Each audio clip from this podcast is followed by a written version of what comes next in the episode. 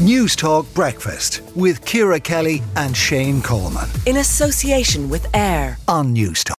An elephant named Happy will have to remain at the Bronx Zoo after New York's highest court ruled against an animals rights group that said she deserved the same rights as humans and should therefore be freed. And the case brings about the question of whether or not zoos are a force for good or evil in the world. And joining us now to discuss this is John Carmody, animal rights campaigner and commentator, and Gerry Creighton, who is a global elephant care consultant. John, I'll come to you first of all. Do you believe that Happy should have been freed?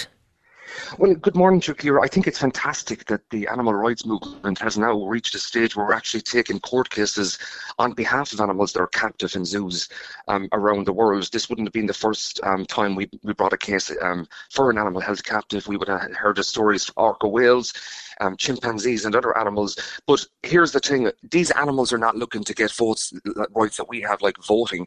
They're basically looking to um, be afforded the, the right to be free um, of of being held captive in zoos all over the world. But this has given us a, a huge opportunity to talk about uh, the problems that that animals face in zoos for sure. Okay, Gerry, should animals be freed from zoos?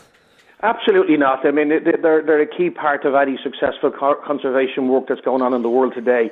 Animal standards uh, have changed. You know, got nutritionists, keepers, psychologists, people there working with animals that know about them, know their needs, how they function. The role of the modern zoo has changed drastically. Absolutely, um, historically there were there were issues with zoos, but the modern zoo now with conservation, education, reintroduction, and the work it's doing to to serve like species. Like AZA last year spent 100 million dollars on projects in the wild saving animals. But the thing is, this thing about the wild, there is no such thing as the wild anymore. Even in parks in Africa, they're managed. I was in the Kaziranga, Kaziranga National Park um, monitoring the wild elephants when I had to stop the traffic with the armed guards to allow the elephants pass from one area to the next in this human-dominated landscape. I mean, accredited zoos are critical to the conservation of all species okay. um, and the ones that are threatened in the world today. John, zoos are a force for conservation, and the, I, I, was wondering where Happy would be released to. Uh, like, where, where exactly would we would we send animals that are in zoos if they were freed? Here's the thing. I, I, don't think that holds any water anymore. That argument, to be quite honest with your caller, what I would say to you is you're going to be hard pressed, Ciara, in this day and age, to find any wildlife biologist or researcher worth their salt um, who will actually agree that keeping animals in captivity um, is actually worthwhile. And I can tell you this as well: zoos play very little to very little part in true conservation.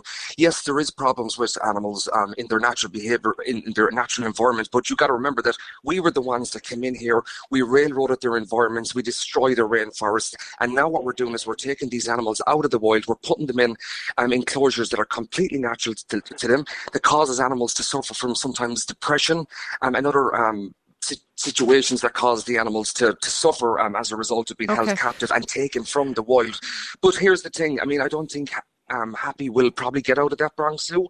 I'm sure that he'll end up dying. But what, what we can do is we can now work towards, um, I suppose, a future where we can where we can like wind zoos down, and I think that is definitely going to happen. And yes, I do know that at the minute zoos are very popular with people. Um, we can't exactly book a Ryanair ticket and fly to the Congo where we can see these animals in their natural environments.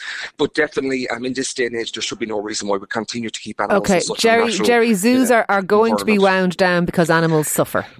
Absolutely not. The, the, you know, the accredited zoos which I mentioned have have these standards. They have the five domains of animal freedom. And just just to correct them, there's no animals taken from the wild and put in zoos. They're born in zoos and they're part of, you know, they're organised multi multifaceted zoos working together for international breeding programs where recommendations are made every year on which zoos should breed for genetics and with the possibility of with, with reintroductions. I'm working at this very moment with a zoo in the UK where I'm managing a program where we're going to be releasing nine uh, African elephants back to the wild in July. So this is the kind of work that zoos are doing and they're aiming for. The conservation is critical to how these economies, how these countries even function without the advice. And regarding the biologist statement, some of the best biologists in the world are working with animals in zoos understanding that they know that they do have a future in zoos because of the critical care, because of the understanding, because of knowing their needs, because knowing how they function. I mean, there's some incredible research being done. Like I, am aware of zoos, and I know of a zoo that I walked in that has done sleep studies, locomotion studies on the elephants that proves that it's comparable with the wild. Now, I'd love to see all the animals in the wild. Don't get me wrong, but there is no such thing in its current format. Okay. And they no. need they need our support. They need our help. Okay. I mean, the role and the educational role, the conservation role, is of, of extreme value. John, and it cannot be underestimated. What, and so many species I, have been saved. That's the reality of it. Okay. That, I, I, I beg to differ on that one. To be quite honest with you, you what you'll notice with zoos as well, who claim that they're educational, is that you go into and you go into the enclosures. I've been in these zoos myself what you'll see in front of you is something often no bigger than an A4 sheet of paper that describes the animal and the environment that it's after coming from. You'll see these animals, they're, they're pacing around in um, tight circles. You'll often see elephants, they rock back and forth. And this is all behavior as a result of being confined. And the, let's not let's not kind of think that these animals are stupid. They're sentient. They know exactly that they're being confined.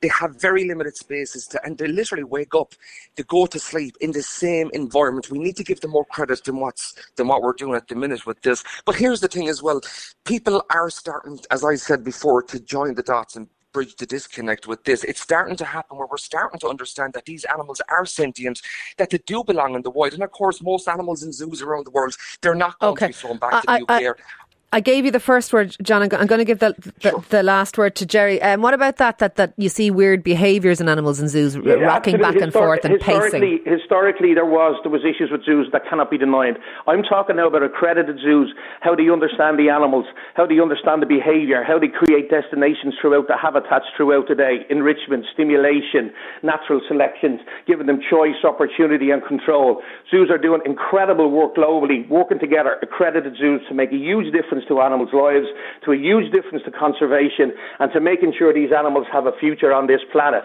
Go, have a look at what's happening over the palm oil production. You'd be better off criticising the palm, the palm oil industry like Colgate and Palmolive and all this. Where I, I, I fields suspect, and fields John, are being wiped down every day because yeah. animals are losing their lives because of it. In you know, fairness, I suspect, critical to the success of I these animals surviving. I suspect John would criticise that too. But look, thank you both very much for speaking to us. That is John Carmody, their animal rights campaigner and commentator, and Gerry Creighton, global elephant care consultant. Let us know. Are you a fan of the zoo? Do you go to Dublin Zoo? Have you been to Fota? Um, what's your experience or, or, or I suppose your understanding of it? Do we need them for education, conservation, all those things that you heard about? Or are they cruel? Are they wrong? And do animals suffer? What do you reckon? 53106 at a cost of 30 cent. Newstalk Breakfast with Ciara Kelly and Shane Coleman. In association with AIB. Weekday mornings at 7 on Newstalk.